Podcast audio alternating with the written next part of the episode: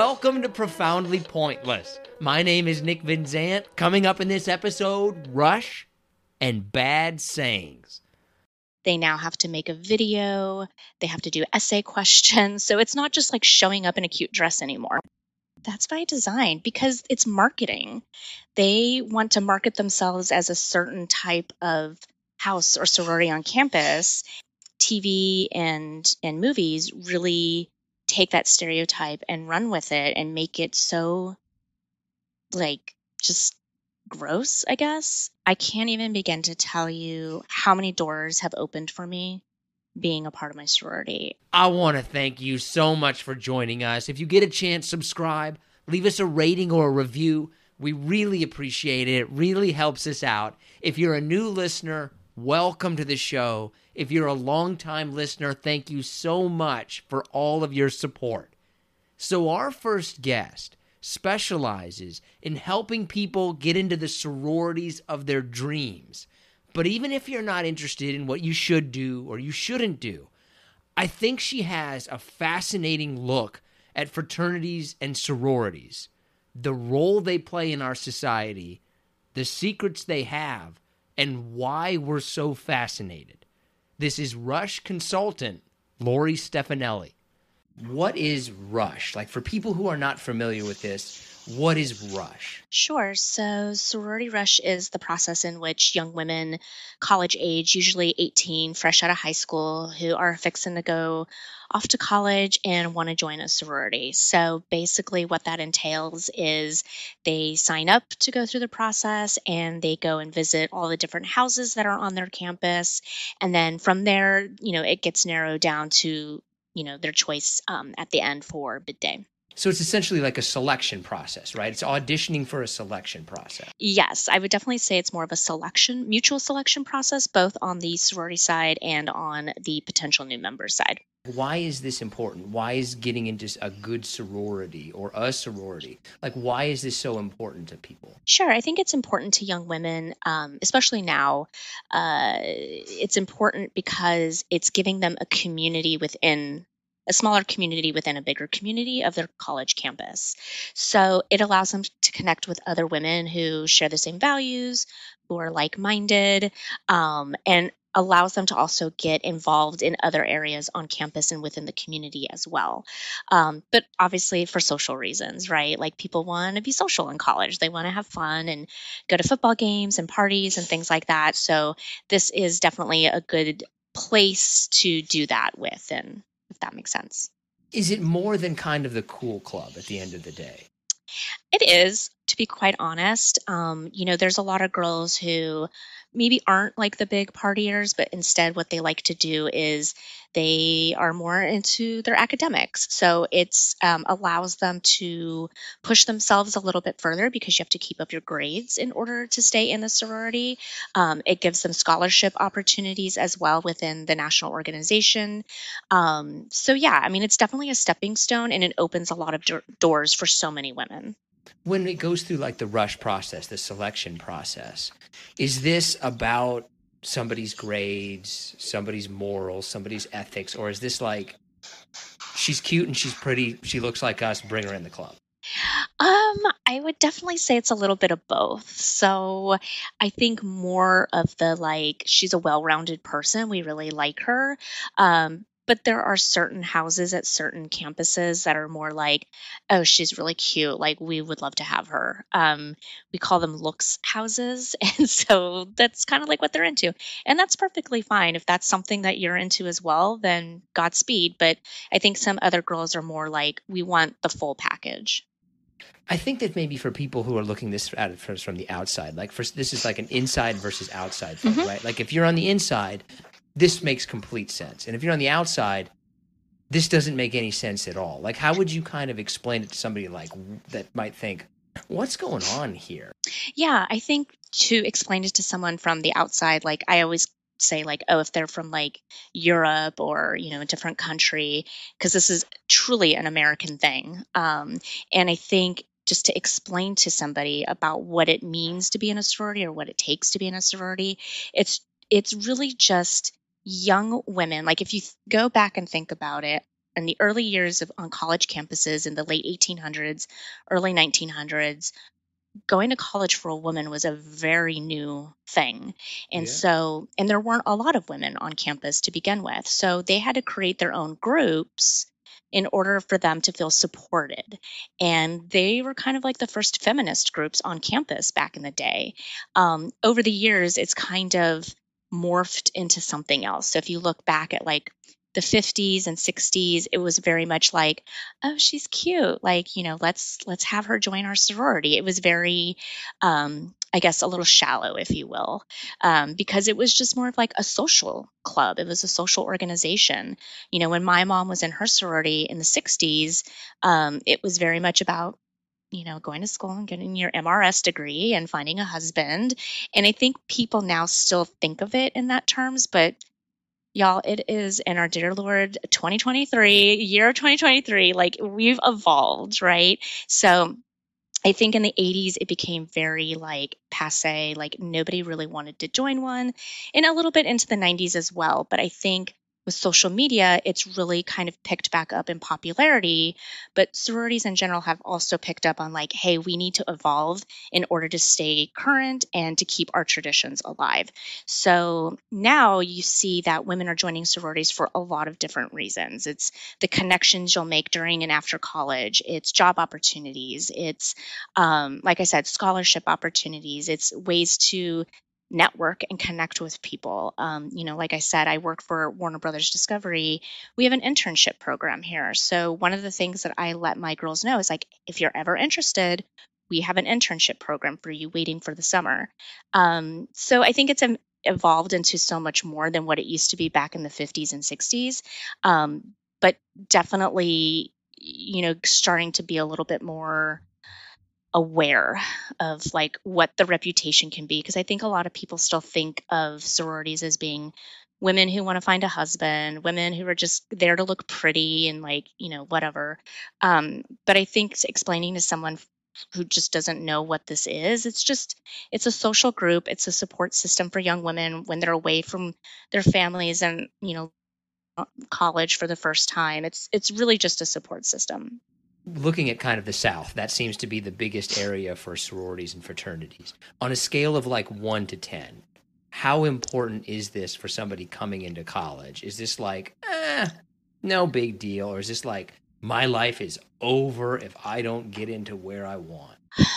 I guess it all depends on the person, but I think if you're going to school like a big SEC school, Alabama, you know, Auburn, Georgia, it's a big deal. It's a really big deal. I would say it's like an eight or nine pretty far up there, right? But is is everybody kind of getting in to something ultimately, or are there people that are just, man, you're out, you're you're at the nerd table?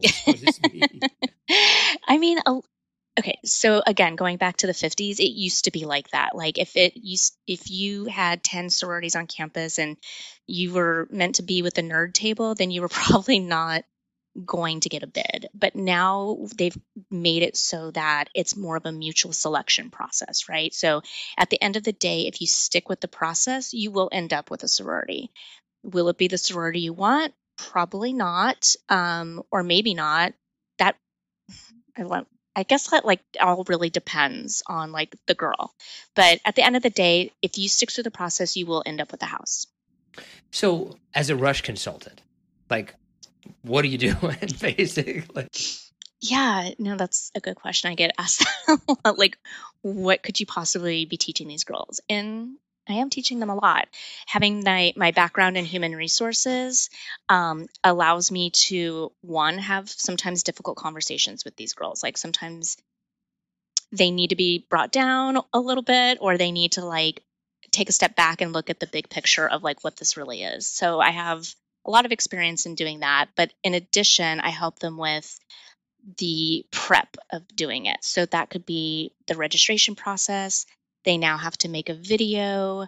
They have to do essay questions. So it's not just like showing up in a cute dress anymore. You know, it's like really walking them through that process. And when you go to a school like Alabama, where they could potentially have 3,000 girls going through recruitment and only 18 houses available, you know, how do you how do you stand out, right? It's and it's competitive in the sense of like if there's houses that certain girls want, it's going to be harder to get into those houses. So, how do I help them stick out and shine? And that could be in a lot of different ways, whether it's their social media presence, how they do their video, how they do their essay questions, um, and their conversations during the party. So, I help out with all of that. And then wardrobe also. What would you say is kind of the biggest thing that people, most of your clients, like? Oh, they need. It's usually they. It's this thing that they have to work on. What thing do they need to work on the most? What thing do people usually like? Oh, they kind of got this. Since COVID, I think the biggest thing that a lot of young women need help with is talking about themselves and talking to somebody that they don't know without having a phone in their hand or or whatever. Um, I think ever since COVID, a lot of these kids have been deprived of like social interactions and you know joining clubs and sports and things like that. So they're like really hungry for it, but at the same time they're anxious about it. So I need to kind of help them figure out like what is your story? What is your narrative? Like how do you want to present yourself to these girls?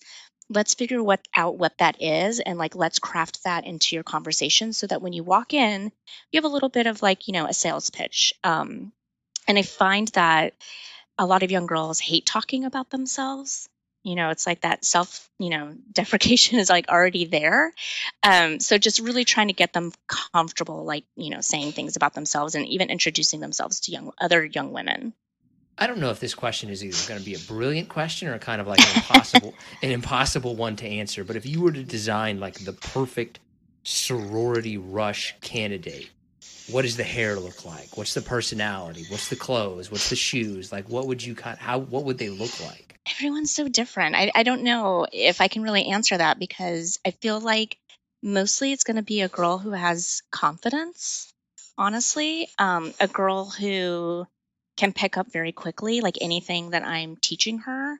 Um, and then also, like, you know, like if she's not the cutest girl in the world, maybe I'm not going to change her. I'm not going to make her go dye her hair and get fake eyelashes and tell her to go spend hundreds of dollars on clothes. What I'm going to do is I'm going to say, that's a really cute dress. But what I would do instead of red, why don't we go with blue? Because I saw you wear blue the other day and I thought it was a fantastic color on you. So it's just like more like you know, smoothing out the rough edges, if you will. Presenting the best version of themselves. Correct. So I only know about this from like what I've seen on social media. Mm-hmm. And when I look at it, like everybody kind of looks the same. Like this house, they all look the same. Mm-hmm. This house, they all look the same. Mm-hmm. That's that by true? design. Why is that? That's by design because it's marketing. They want to market themselves as a certain type of house or sorority on campus and it's so that they can pull in those same types of girls. And if you notice it's the same exact sororities from the exact same campuses that always do the videos on social media.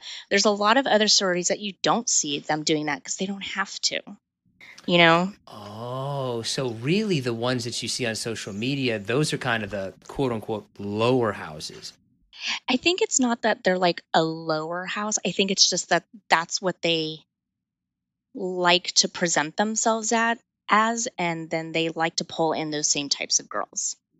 So it's not like this is the blonde house, this is the brunette house, right. this is the redhead house kind of stuff. Yeah, I mean and honestly like the the girls who are the sororities that do those videos, it's the same girls in the same videos over and over and over.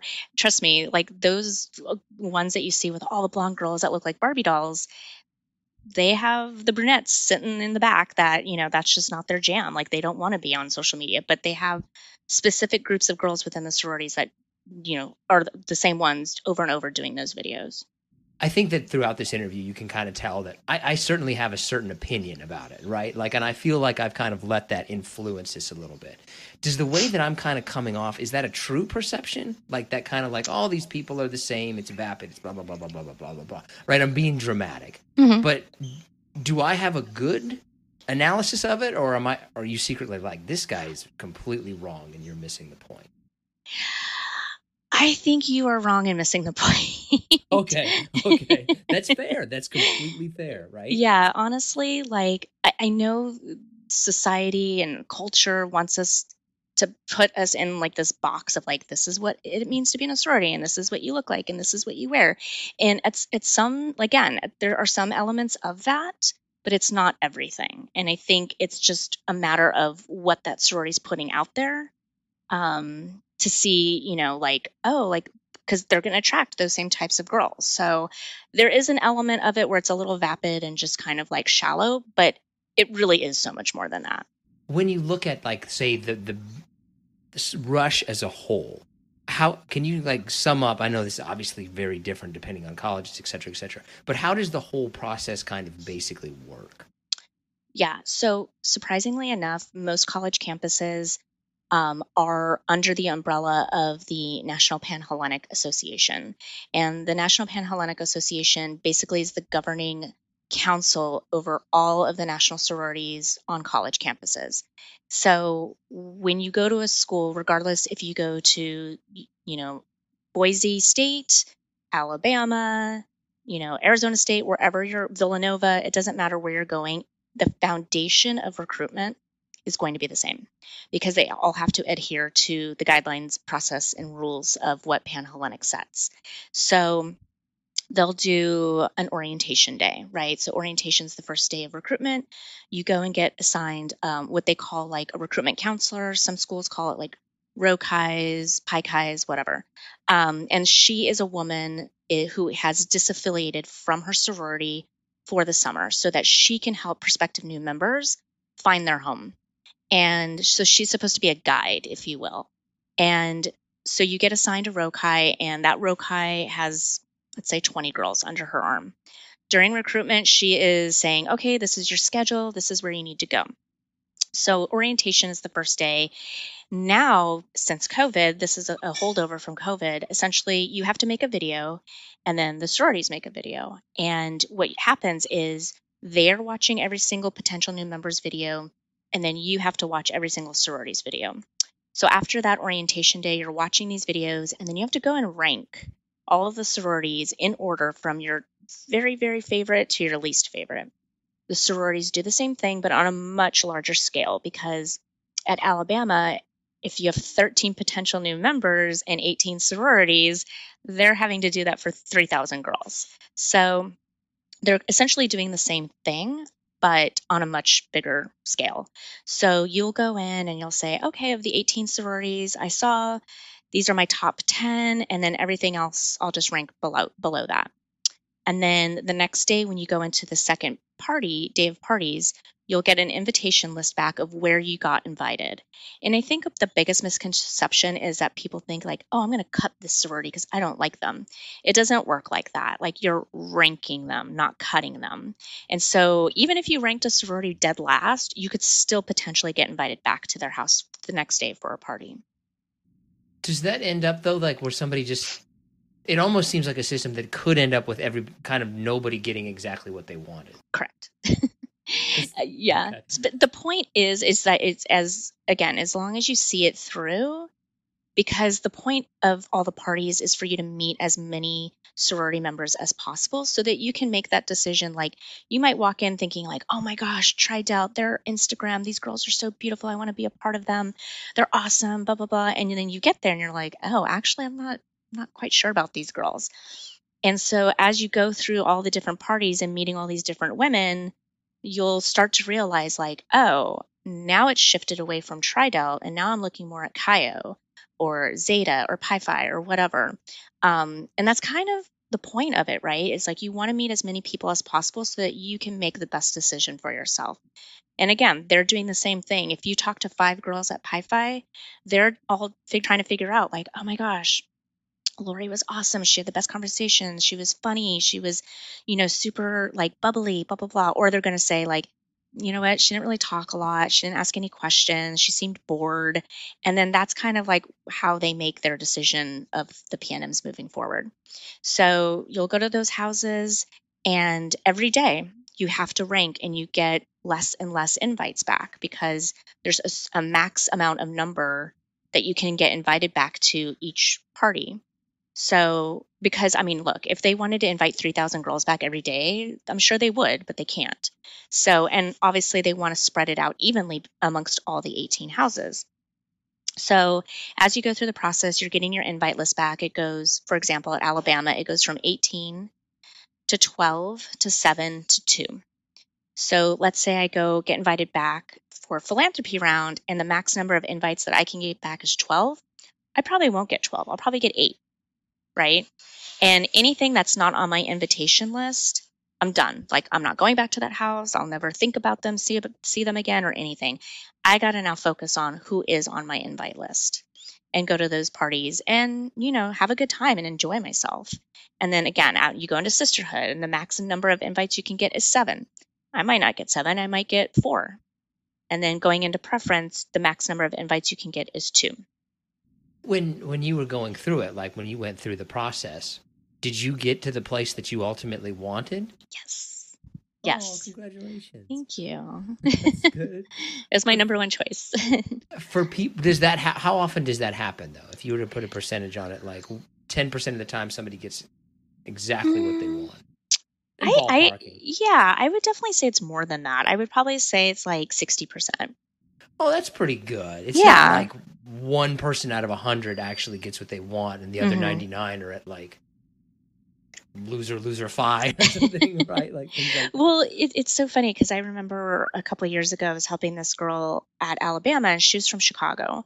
And um, she was left with a house that she absolutely loved, and a house that she was just like, mm, they're just not my vibe. And I coached her through that. I'm like, when you go in there, this is what you're going to tell this house that you love, and you're just going to knock it out of the park, and like, you're just going to be awesome. And she ended up getting that house on her bid day list. So she was really excited. success story, right? Yes, yes. market that suc- so, kind of the devil's advocate. I don't know if that's the right question or not, right? But you see the stuff on social media, and let's take that for the grain of salt, right?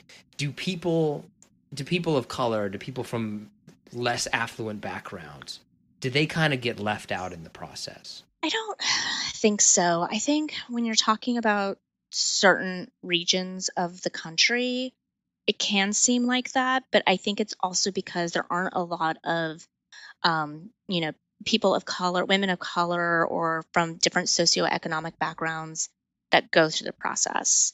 Um, now, if you go to a big school like Alabama, you probably won't see a lot of those women um, rushing, but they're, they're they are there. It's just not in huge numbers. Um, and I think now at schools, especially in the South, they're starting to realize again, like we have to evolve in order to stay where we're at. Because at the end of the day, sororities nationally they function as businesses. They're nonprofits, but they run like Yeah. actual companies.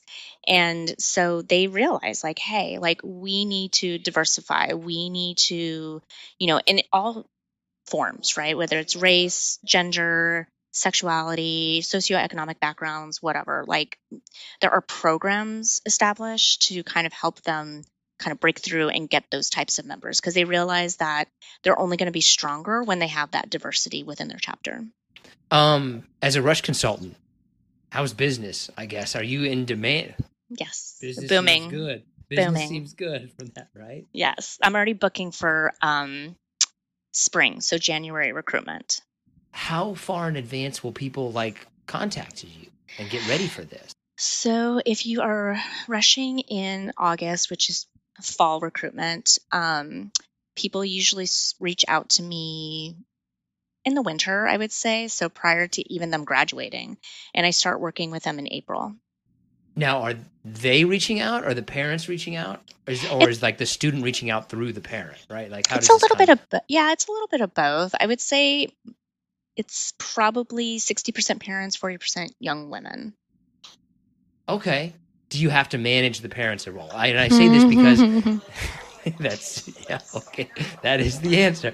I interviewed a previous guest who was a beauty pageant coach, and he said like, I manage the parents far more than I manage any of my contestants. yes. What are the What are the parents like? Ah, so there are parents who are just like, I'm stepping away. This is her deal. Like, I'm just here to like kind of, you know, be the person who's paying.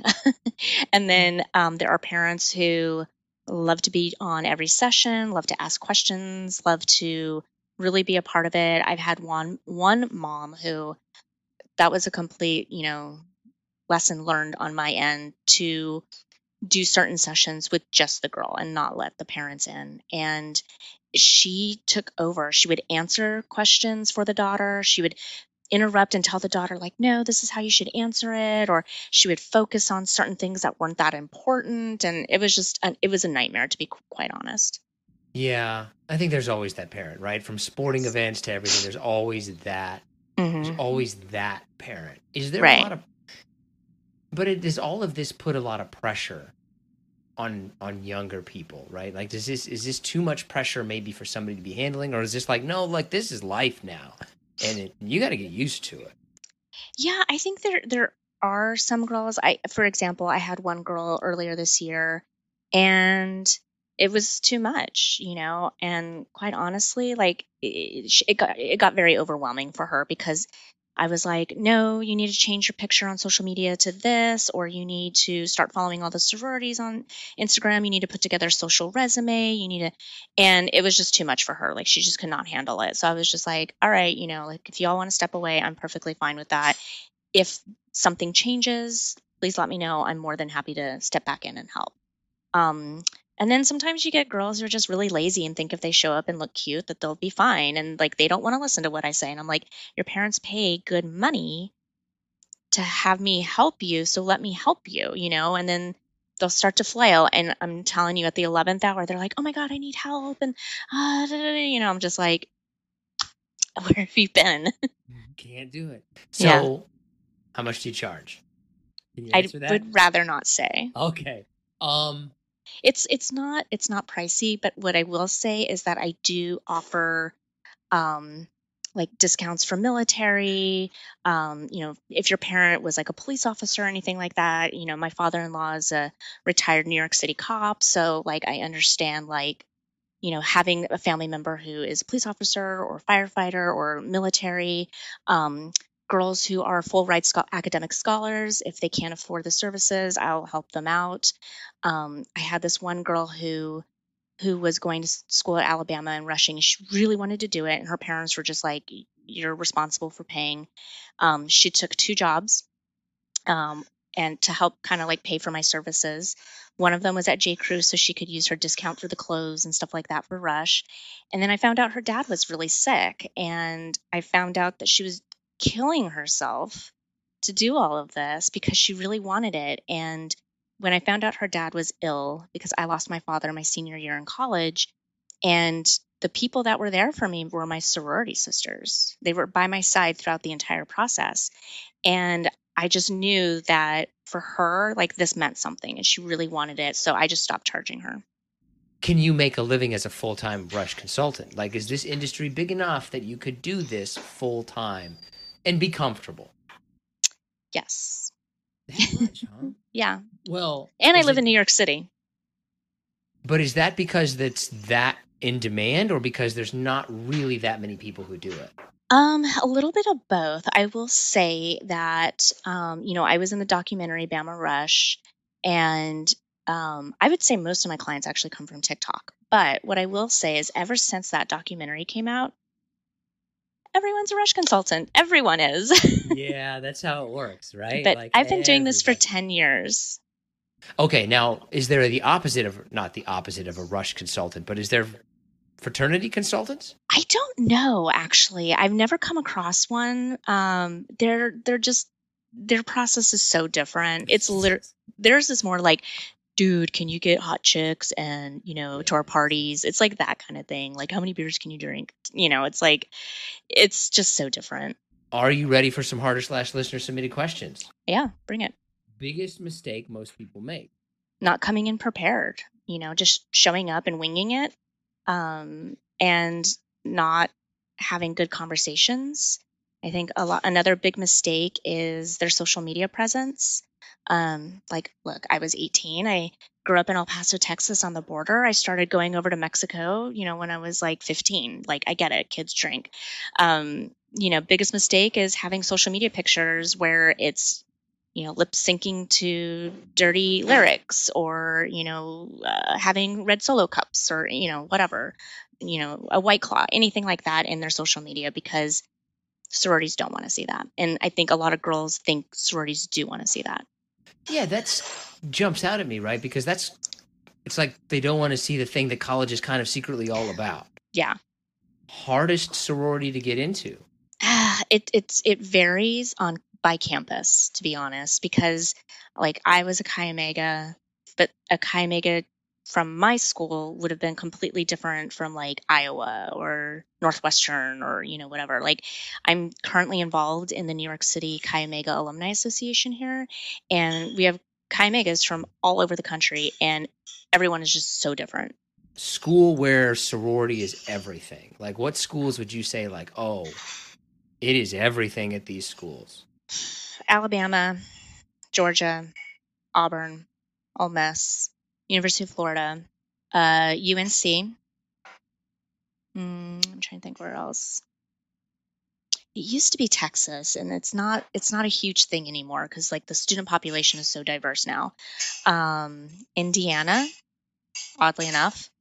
Um, why is it? Why does it seem to be confined almost exclusively to the South? Tradition. I think for the most part, like having that tradition, whether it's in football, um, pageants, um, you know, a lot of the women who went to school down there end up staying down there because they're from the area, they're from the region. So they stay down there, and their mothers were probably in sororities, and their mothers' mothers were probably in sororities. So it's this line of tradition that continues. And I, I don't want to sound mean or anything, but you know, if this is what you want to do, this is fine. But a lot of them may not pursue a career. So they, you know, they're in junior league or, you know, anything like that where they're getting involved in kind of like another sorority, if you will. Um, and that just kind of continues and they're a part of it, which is great. Like that's fine. Um, but then there are areas where, like, let's say the East Coast, where you won't find a lot of sorority alums in this area. Um, it's really hard actually to find them. Um, you know, if they're married and have kids and they live in the suburbs or wherever, um, it's harder to find alums living in that area than in the South.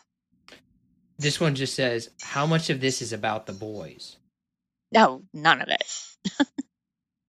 Like, for, so for example, you are not allowed to talk about boys during recruitment process. You're not going out to frat parties after the part after your rush parties. You're not um, doing any of that because it's not allowed. And so they want to make it truly about the sisterhood. So if you're on campus going through recruitment and some frat is throwing a rager, PNMs are not allowed to go potential new members. Yes, sorry, potential wow. new ah. members. Yeah, they're not allowed to go. Then you don't talk about boys, you don't talk about, you know, who do you mix with or anything like that. That's just considered like in poor taste because again, they want to focus on the sisterhood. Oh, this one's kind of interesting. Biggest stereotype that isn't true. That we're all dumb and that we're only there to party. Do you think that that some of that comes from people from the outside kind of looking at it with a certain mindset? Yes. I think it comes from like movies and television. Um, because um, if you think about it, uh, if you see sororities on TV, like the best movie that I can think of that I actually it's like one of my favorite movies is The House Bunny. Um, and uh, you know, she's like the Playboy bunny that becomes like the house mom of the sorority. And they're like the nerdy sorority, but she like makes them cool and hot or whatever. Um, but that's a stereotype, right? Like there it's not a stereotype of the beautiful girls, it's a stereotype of like the bad or loser sorority, but like they have the mean girl sorority that terrorizes them. Um, but I, if you think about it, like no national sorority ever lends their name out to any movies, books, television series. And there's a reason for that because I feel like TV and and movies really take that stereotype and run with it and make it so like just gross, I guess. And I think at the end of the day, like they're just trying to protect their reputations. Yeah, and I think that you could see it in kind of my line of questioning necessarily is that movies and TV and media puts it into a category, and then no matter how hard anybody tries, it's but it's already in this category. Yeah, and and honestly, I think like the national sororities, they're like, that's fine if you want to think of us like that, go for it. But like we're not like that, and that's why they don't lend their names out. How will this impact my life moving forward? Why should I join a sorority at this age how will this benefit me later in life, basically? I can't even begin to tell you how many doors have opened for me being a part of my sorority. Um, I think that after you graduate, you can do what you want with it. A lot of girls are like, peace out, I'm done. Like, you know, I'm like moving on to the next chapter in my life. And there are a lot of girls who are like, this helped me in so many ways, or this was such a great experience for me that when I move and find my career outside of college, like I'll join the alumni association or I'll go to different events that they they hold in my city. Um, and it just only connects you to other people. Example in New York City, I've met so many wonderful women who are in different you know careers and different stages of their life um, but i learned so much more from people from all over the country that i've met here in new york.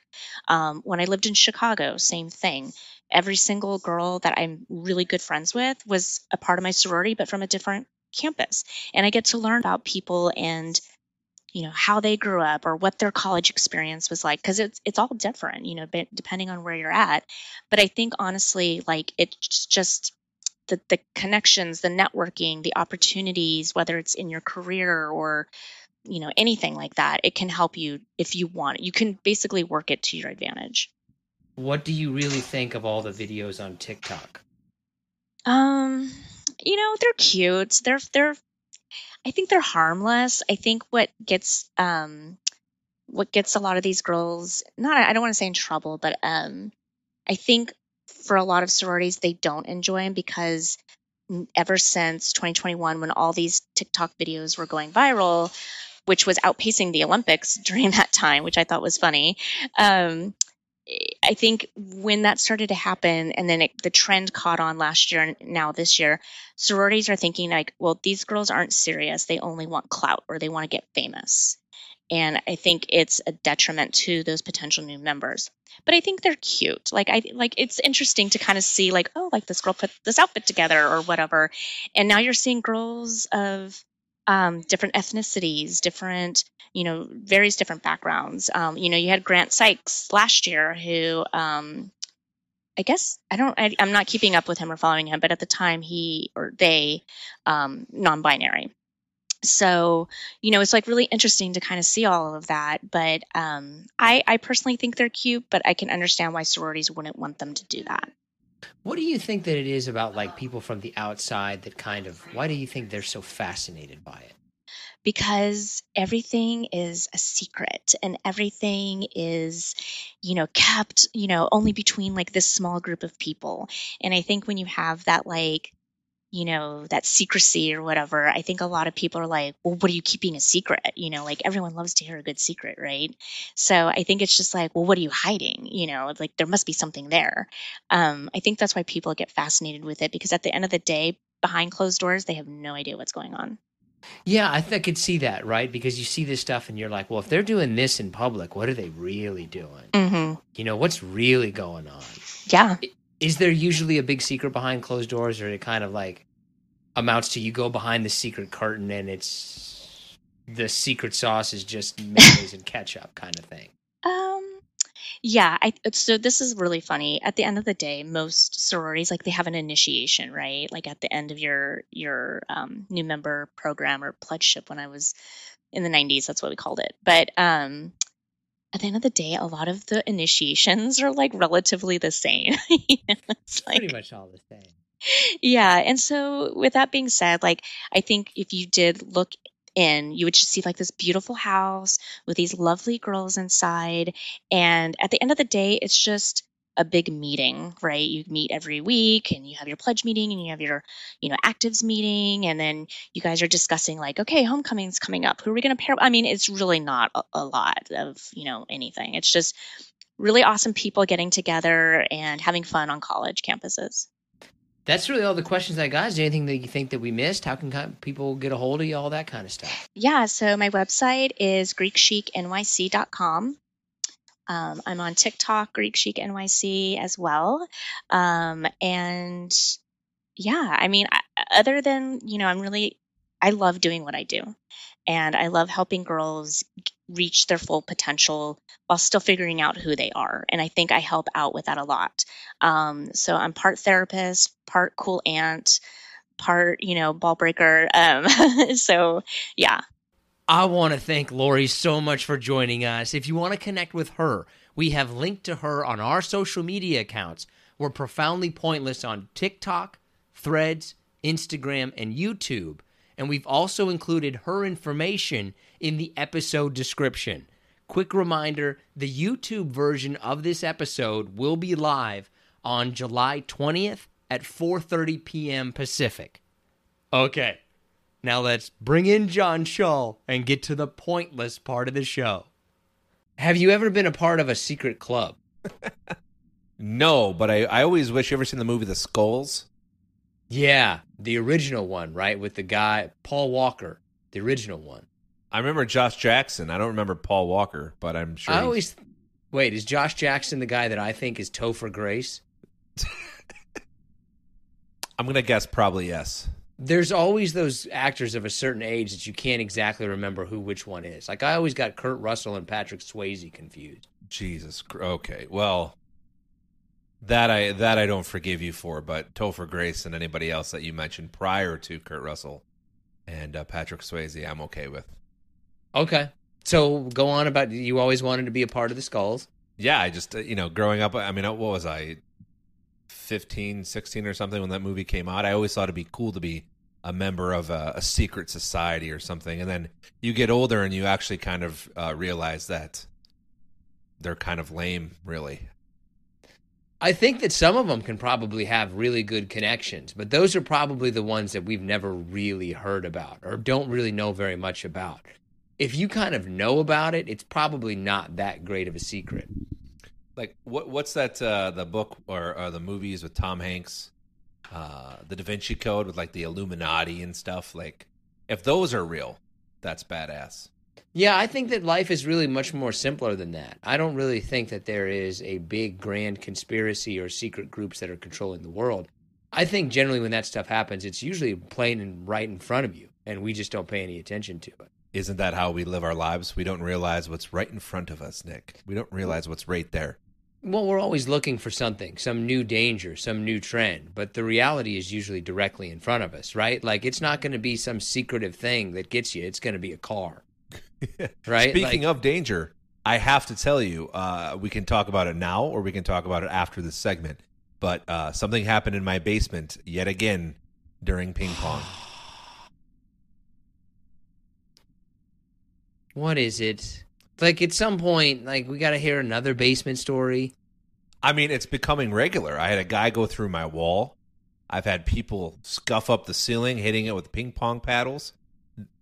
This one's this one's pretty good though. Okay, all right, let's hear it. Let's so one of the guy who one of the guys who plays is he's like six foot four. He's a tall, lanky guy, and uh, I have some floating shelves with probably. I mean, I'm looking at him. Probably about thirty glasses on them. Yeah, dude, like I'm just going to go ahead and jump into this right at this point right now, right? Like there's a reason that everybody puts a ping pong table in the garage, not in their basement. I mean, you might right? be right. You like let's have right. a let's have a bullfighting rink. Where are you going to put it? Basement? It's a bad idea. Okay? Um, There's things go in certain places and when you try to buck the system, this is what happens to you. And the fact that you haven't learned your lesson is mind-boggling to me. You know me for how long now? I'm never going to learn my lesson. Never. Why is that though? Like why don't why don't you learn? Because you know what? Someday I'm gonna I'm gonna wind up on top and I'm gonna be able to flip off everything else. Has that happened in any avenue of your life yet? no, no, not, not, even close. All right, well, just keep um, trying. All right, all right. Finish the story about what happened. I'm sure anyways. the glasses broke. Somebody got something, and now it's going to cost you how much money? Uh, it cost nothing. But yes, he he raised his arm and knocked over the shelf, and about ten glasses broke, and it was uh could have been way worse than it was. I mean, there were people standing in the vicinity of the glasses, but luckily, none of them hit anybody. I've never really understood the saying could have been way worse. Like everything could have been way worse. Things could um, always be worse. It's funny you say that because I, I actually agree with you. Everything. Somebody could have died. That's pretty bad, right? Finality is kind of what the worst, I would think. Do you want to be in a secret club someday, though? Do you want to get into a secret club? Did you ever think of joining a fraternity? I did, but uh, so I went to a smaller college, um, but oddly enough, it was about three thousand students, and there was like fourteen frats and sororities, and uh, I got blackballed from one, which meant I was blackballed from all of them because it was such a small campus. So, How did you get blackballed? I mean, I, I, I guess it's long enough ago, right? I, I can I can kind of hint at the story, but uh, it was during Rush, you know, when when you're when you're going through all the initiations and whatever. And um, one of my friends who was already in the fraternity uh, was basically asking me to do something, and I said, "No, I'm not doing that." And then he proceeded to like try to have a power trip over me, and I basically threatened to beat him within an, within an inch of his life. And uh, they kicked me out, and then I remember like the next year I was thinking about going to another fraternity, and they were like, "No, man, you're you're, you're blackballed from the from the society, from the fraternal society here." So You were on the list? I guess I'm. I mean, it never stopped me from going to general parties at these places. Oh, I you guess- just couldn't. You just Yeah. couldn't get in. I just couldn't Huh. get in. Yeah. So, but you know what? Looking back on it, I'm I'm actually kind of. And listen, I need to say this because I feel like I come I'm coming across as kind of a douche right now. If you're in a if you're in a fraternity or sorority, great. If that's what you want, I'm I'm all for it. But looking back on it, I'm glad I never joined one because I don't think it would have been it would it wouldn't have benefited me at all. I don't know if that's one of those decisions that if you join or you don't join, I don't think that anybody really regrets it at the end of the day, right? Oh, I wish I would have been in one, or like, oh, I wish I wasn't in one. I think that's one of those decisions that, looking back on it, seems like a major point of your life, but afterwards you're just kind of like, eh, not a big deal.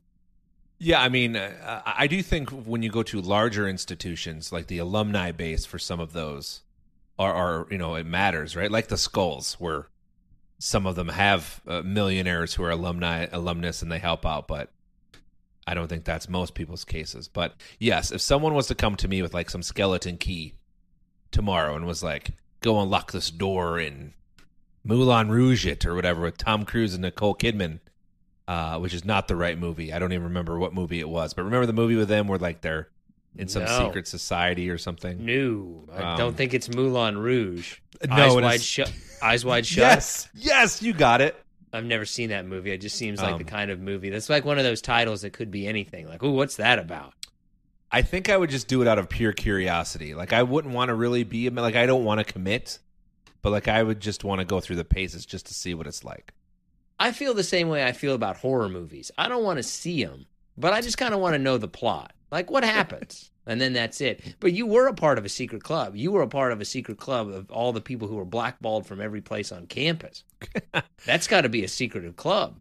Well, uh, th- this might actually be the first time this has ever come out, so publicly. So that's yeah. It's I don't think they want it to get out and be known because I think you know they're essentially they're a business, right?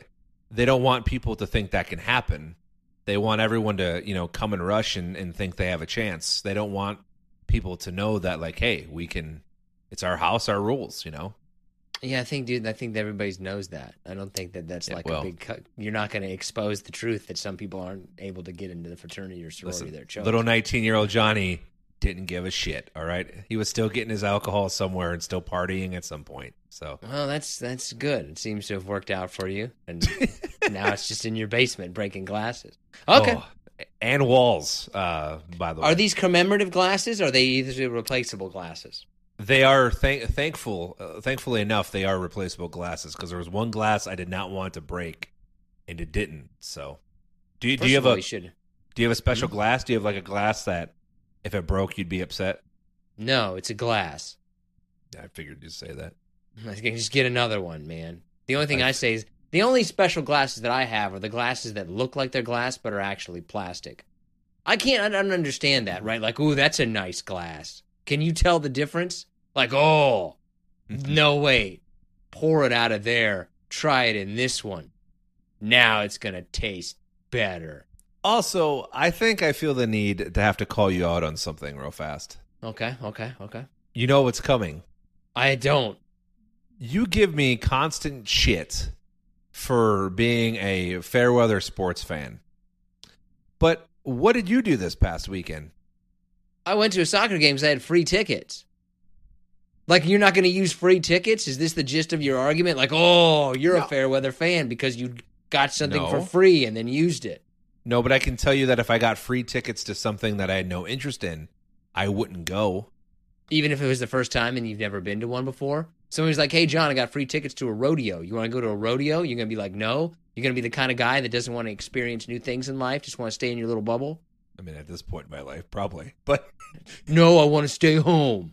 uh, no, I mean, ro- Hmm. rodeos could be fun. I'm just saying, all the shit you give me specifically about soccer, and here you are going to a semi-pro hometown team. Like, I'm first off, I'm proud of you. I support my community, and I'm not going to turn down free tickets. And do you think that I really didn't go there and get some Dippin' Dots? Because I love Dippin' Dots. And it's like across the street from my house. Your whole argument is just, it's not a good one, right? Like, oh, you're, you're hypocritical because you took free tickets and went and sat there and did nothing. I didn't even watch the game. Don't even know who won. But you know what I did do? I Had a good time with my family. Oh, see, now you're going to bring your family into it and make me feel like a dick. Right. Well, Well, shoe fits. Uh, okay. If you can bench more than me, it's probably smaller. Uh, all right, let's give some shout outs. Joe Slucher, Antonio Cordova Jr. You think people call him Slow Joe? Joe Slucher, Slow Joe. Cole Alexander, George Cryer, Stan- Stanley Wright, Stanley, not a name that you hear a lot, but a solid name. Stan. Stanley. That's a And- that's a seventy year old's name right there. Who's that? Stanley. Everybody knows who's Stanley.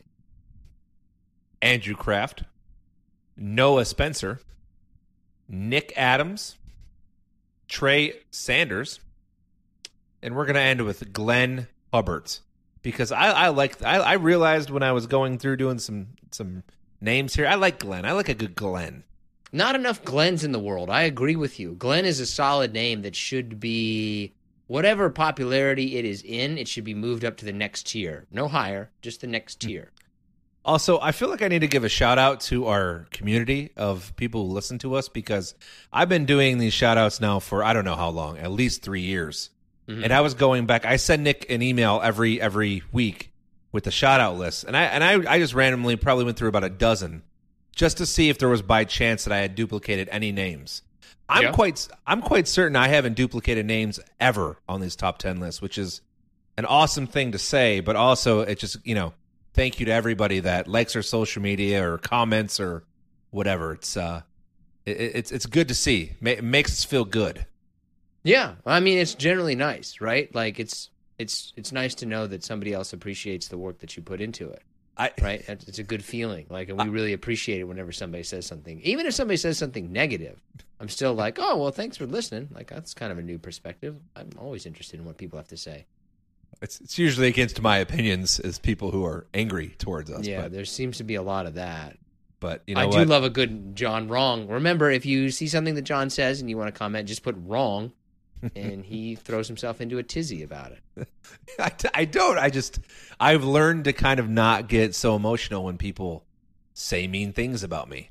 So it's fine. Yeah, dude, you just kind of don't worry about it. I think it's fascinating. I think it's a great time to hear what people really think. I love hearing what somebody really thinks. I like honesty, no matter what the what the result is. It's better to be honest. An honest Abe, right? Yeah, sure. All right. Uh, let's play some factor. F- Oh, we're doing this again. Two weeks in a row. Okay, all right. Yeah. Okay, all right. I want to see if you can go four for four again. Part of the reason why I didn't nix this segment is I I kind of want to I, I want to keep going till you don't get fifty percent. Okay. Because I, to be honest, and Nick has no idea what I'm about to ask him. He just randomly says fact or fiction. So let's start off with this one first. A fact or fiction. A penny dropped from the top of the Empire State Building can kill you. Well, it can only accelerate to a certain amount of to a certain speed. And I would actually probably say no, it wouldn't because it would probably get moved all over the place. God dang it! Five Yeah, for the five. Well, the wind, man, right? Like you have terminal velocity. It doesn't matter how much farther it is. Like something reaches terminal velocity and it's not going to go any faster than that. Wow. Well, okay. So uh, on MythBusters, fantastic show if you've never seen it, by the way, for everybody out there, especially also can't also canceled, I believe. canceled, but it was a fan. Listen, all you young people out there, give it a give it a give it a chance. Uh, scientists determined that a penny traveling at terminal velocity cannot penetrate concrete or asphalt. It would not cause serious damage to a person, and even at the speed of sound, would still not damage flesh.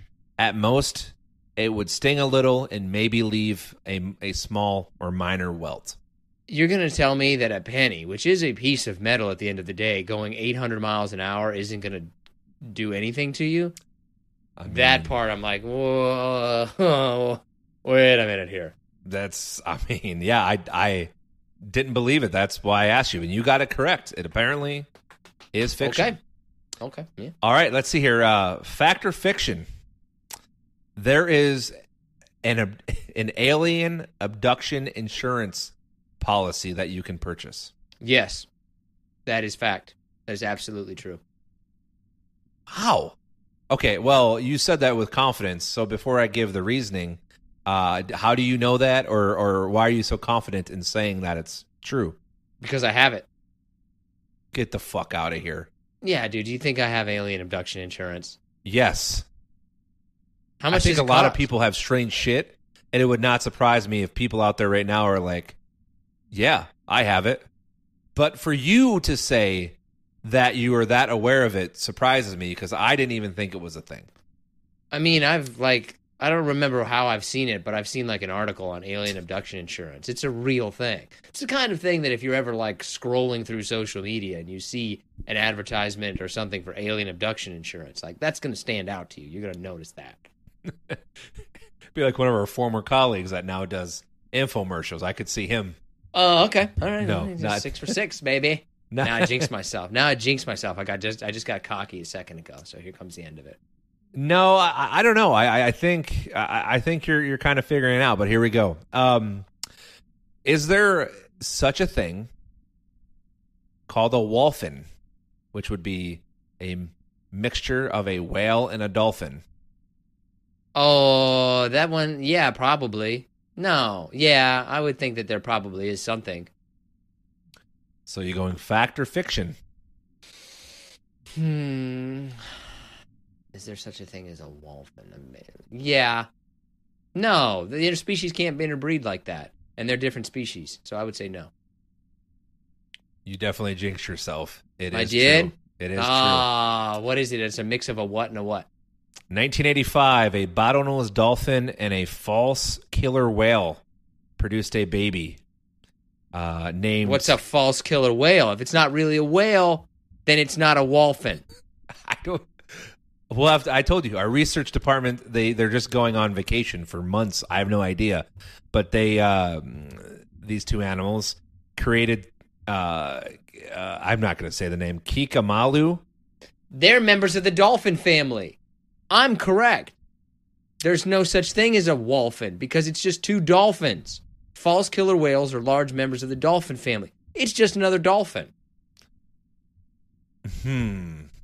We may have to put that one up for. a I don't think that we do. I think that that's pretty much Phil. just right in fact. It's a member of the dolphin family. So it is a dolphin. It is not a whale.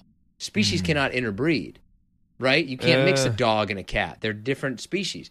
Nah, I think we're gonna have to take this one to uh, some social media platform because I, I, you Oh, know, I, think the facts. I think the facts speak for themselves. It's right, not a whale. It's well, not a whale. what- It's a dolphin. we'll say that that one's not applicable at the moment. We'll keep your Okay, your right. your your Staying streak 100. percent. Staying 100. percent All right, here number four. Getting the facts wrong as usual. hair and fingernails continue to grow after death. Yes. That is not true. Well, I mean, why would they kind of? There's something else that happens, right? Like you have the appearance of it. So apparently, the BBC did an in-depth investigation on this question and found that nerve cells die within 3 to 7 minutes after death, proving that everything stops growing. Hmm. However, the skin around the hair and fingernails retracts a- after death due to dehydration, which makes them appear longer. I have to raise contention with both of those last questions because I feel like they were slightly trick questions. I So I they don't grow, but they appear to grow. Two out of three ain't bad. Meat Loaf even said it. Is he? He died, didn't he? He did die. I've I've never had proper meatloaf. I've always had just like hamburger mixed up with some onions with some ketchup on top. I've never had like a proper meatloaf. What is a proper meatloaf? Because that sounds like meatloaf to me, and just meat with some onions. I don't know. Every time I see meatloaf, there's like a tomato puree on top with like seasoned ground beef and onions and maybe some cheese and I don't know, man. I mean, I think that meatloaf, all that really defines what meatloaf is, is the shape of it. Otherwise, it's just a change in the recipe. Like, does it come in like, does it look like a loaf of bread? Then it's meatloaf. Doesn't matter what it is. there's only one Meat Loaf to me, and he died in what year? 2021. I would have said 2020. He died in 2022. No offense to Meat Loaf, but like, okay, it wasn't really ever that. I was more f- known for his name than any of his music. It was all. Oh right. no, come on, man. He's a pioneer. If you've ever seen Meat Loaf play a concert, and I hope there's somebody out there listening to this that has, the dude would play for five hours. He'd go through like seven shirts of sweat alone. I've never understood that, right? Like, if you were a musician, you, you still want to be playing those same songs. Like, think about how many times. Uh, I'm trying to think of a really popular band that's been along for a long time. Like, think of how many times the Rolling Stones have played a song, like "Sympathy for the Devil." They probably played that a thousand times, probably Oh. more than that. Yeah, it's funny you say that because I've I've kind of gotten to an Eddie Money kick recently, and I was listening to an interview where someone asked him a similar question to that, and he says that he doesn't he didn't even like playing his hits. He oh, I would playing think he'd be so sick of it. yeah new stuff and different things, but th- that's not what the audience wants, right? They want your hits. They want what they know. Yeah, that would be weird, right? Like, no matter. That's the thing I feel like with any musician, after. I think any musician really only has like one to two good albums. Like, you've got one to two, and then maybe you can get a couple of good songs in your other albums. But otherwise, I think you're kind of out of it. So imagine hmm. having like a 50 year career where you've been playing songs that you wrote 40 years ago and you're still playing that. Like, then you probably collect your check and you're like, I'm okay with it. Yeah, and you continue to collect a check, and you're like, yeah, I'm all right. This is fine. Yeah, I'm all right with that. Like, I didn't like this song, but I do like the house that it bought. I always wonder, like Vanilla Ice, right? Like wherever he goes, even if no matter if he tried changing genres or whatever, people were still going to want him to do Ice Ice Baby, no matter what he ever did in his life. It's the only thing that really that they've ever wanted. So he should probably. I would think that you probably go from being. It's like anything else. I think when you have that level of fame, you probably go from being like embracing it to being sick of it to trying to claw back into it. You know. And then you're like Britney Spears, and you apparently hit yourself in the face and say that another celebrity I- did it. I never understood what was happening with that. She's like, I'm just gonna leave. I'm gonna leave all Britney Spears related topics alone. That's, That's my fair. new. One that's like I'm just like whatever. Britney, right. good job. Good. do do you whatever you're doing. Let's uh let's move on. Let's let's go into our top five. Uh, I'm not entirely sure what our top five is. I confused myself as I went along with it. But top five sayings you're glad are gone. What's your number five? I mean, I don't know how this is confusing, but uh uh so my number five is Whoop, there it is. You're gonna have to do that one again. Your network bogged down. What is happening today? You're Uh, in Detroit, bro. You're in Detroit, right? Move to a real fucking city and you won't have these problems. You know, see Ballard FC. Uh, all right, so my number five is Whoop. What's Detroit got? What's Detroit got? Does Detroit even have a sports team anymore that you can call a professional sports team? Because you certainly can't say that about the Detroit Pistons. You certainly can't say that about the Detroit Lions or the Detroit Red Wings or whoever Detroit else does. Because what are the championships that they're getting? Zero over the last thousand years? Are, you done? I'm done. And so is Detroit with producing quality sports products. Yeah. Watch the Detroit Lions this year. Oh, watch Uh, them. I'll, we'll watch them. Not make the playoffs. You want to bet in that? Sure. How much money you want to put on it? Because whatever amount you're comfortable with, I'm comfortable with. Are, are you Two serious? dollars? Two dollars? I mean, I, I'll go. I'll go a hundred on it. I'll take that money. You that all right? Fine. You're you're crazy. Right, Did they make it last year? Because every time that there's the new hot team in football, what happens to the new hot team in football? Oh wait, all the analysts were wrong. Nope. Okay, fine. Hundred bucks. Anyways, Who was it? Who was it last year? Who was it last year? Because it's the Cowboys' year every year, and it never is. well, that's different. I never bet on the Cowboys. No, Ever. yeah. I love the Cowboys. I love it. Nothing. No. Everyone should like the Cowboys either because they like the Cowboys or they really like to infuriate people who like the Cowboys. all right, my number five sayings I'm glad are gone. Whoop! There it is. That's an amazing saying. That should be brought back. I don't understand what the problem with "whoop" there it is at all. There's a lot. First off, the song sucks. Secondly, the the the saying doesn't really make a lot of sense. Like, wh- what is whoop, and where is it? Like, why is it there? You're just not in the culture, man. I guess You're not, not. hip. You're not hip. I don't know get what it. it really means, but it meant whoop. There it is, man. Like fuck, we're gonna have a good time. Yeah. Like there it is. Like, Still that's no all you need to know.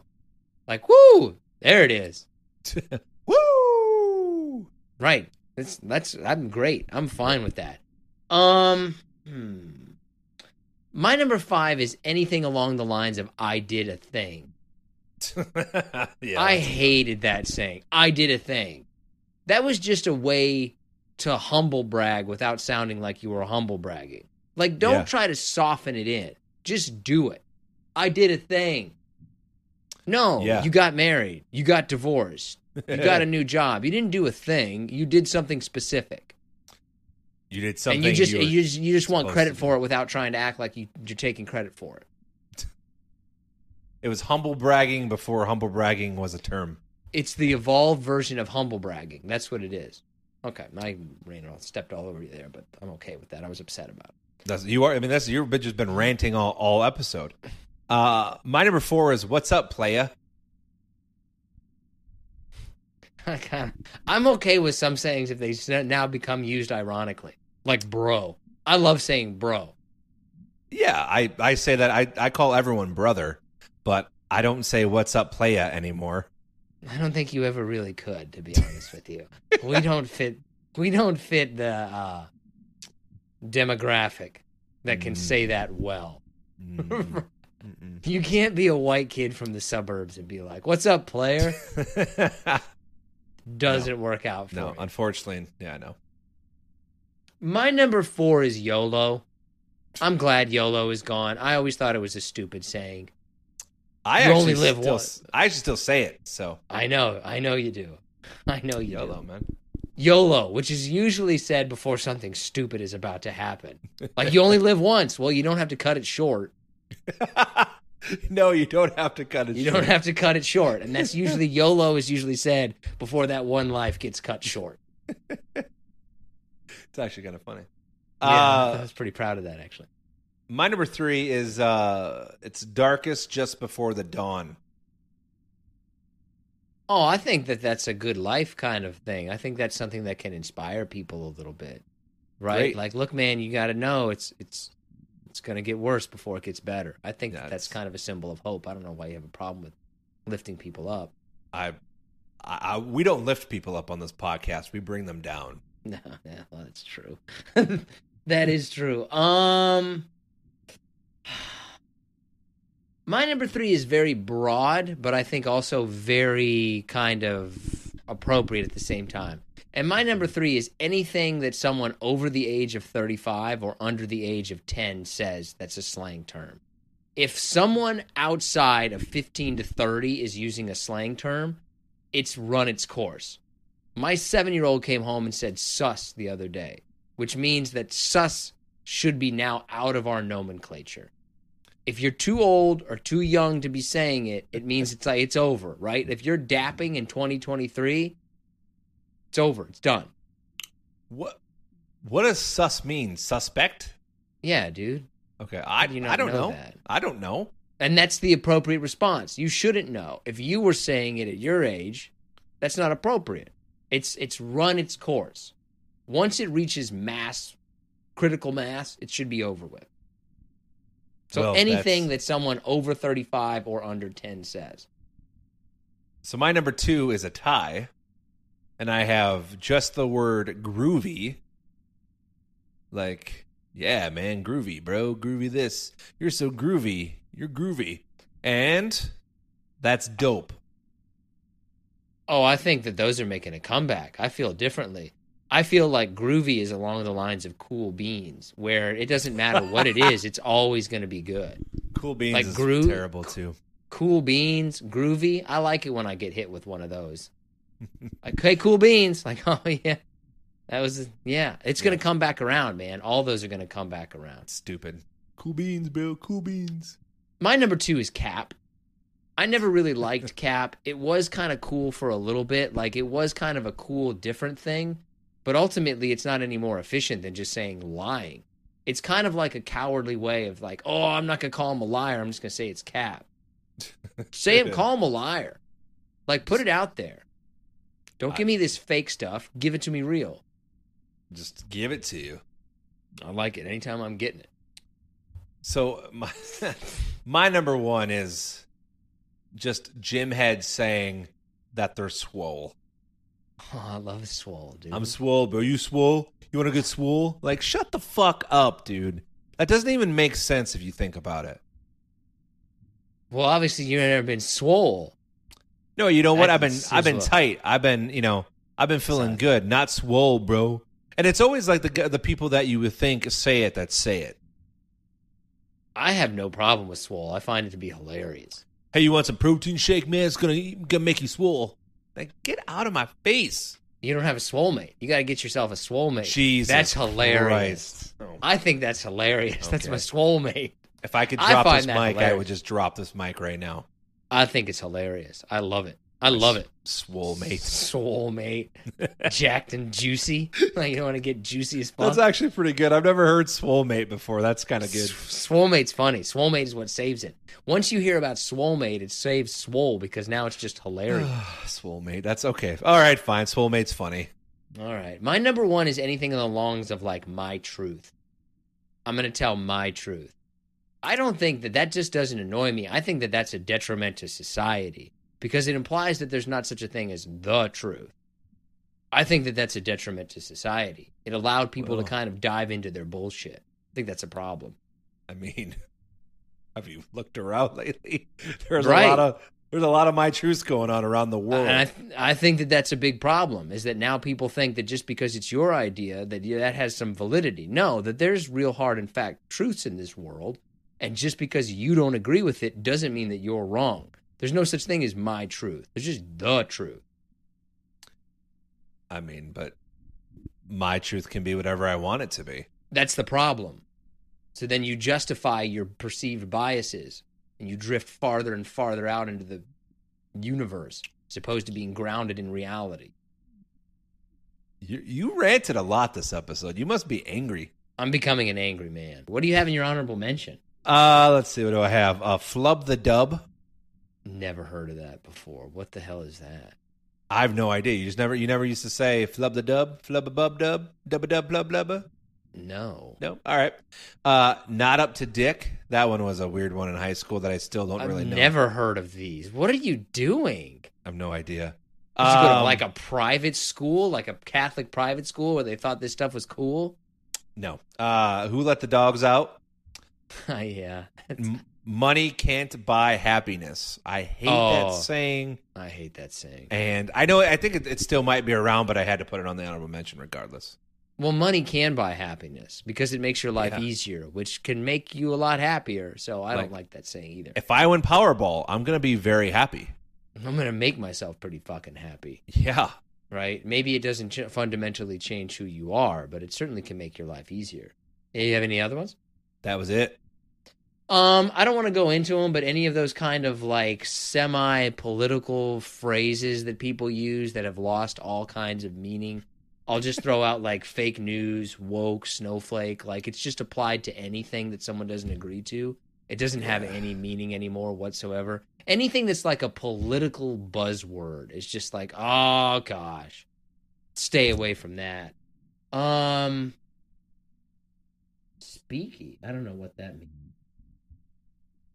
Well, God willing, we're still doing this podcast next year. We'll be Oh, Talk- Bae. I always oh hated my Bae. gosh. any any ways to like refer to a significant other that's like Bae, hubby. All of those are awful. I mean, I'm okay with pet names, but Bae is Bae. Bae is one of those. What's your pet name again? What's your pet name again? Because I remembered it just now. What's your pet name again? Do you want to say it? What do you and your wife call each other? I I think you should say it. Hey, Bubs. Hey, Wubs. Oh, okay. That's going to go ahead and do it for this episode of Profoundly Pointless. I want to thank you so much for joining us. If you get a chance, leave us a quick review. Doesn't have to be a big thing, just a couple of quick words really helps us out. And let us know what you think are some of the worst sayings that you're just glad are gone. I do really wish more people would say cool beans, though. I think that needs to make a comeback. And I don't know what John's problem with whoomp there it is is. I think he just doesn't get it. Seeking the truth never gets old. Introducing June's Journey, the free to play mobile game that will immerse you in a thrilling murder mystery. Join June Parker as she uncovers hidden objects and clues to solve her sister's death in a beautifully illustrated world set in the roaring 20s. With new chapters added every week, the excitement never ends. Download June's Journey now on your Android or iOS device or play on PC through Facebook Games.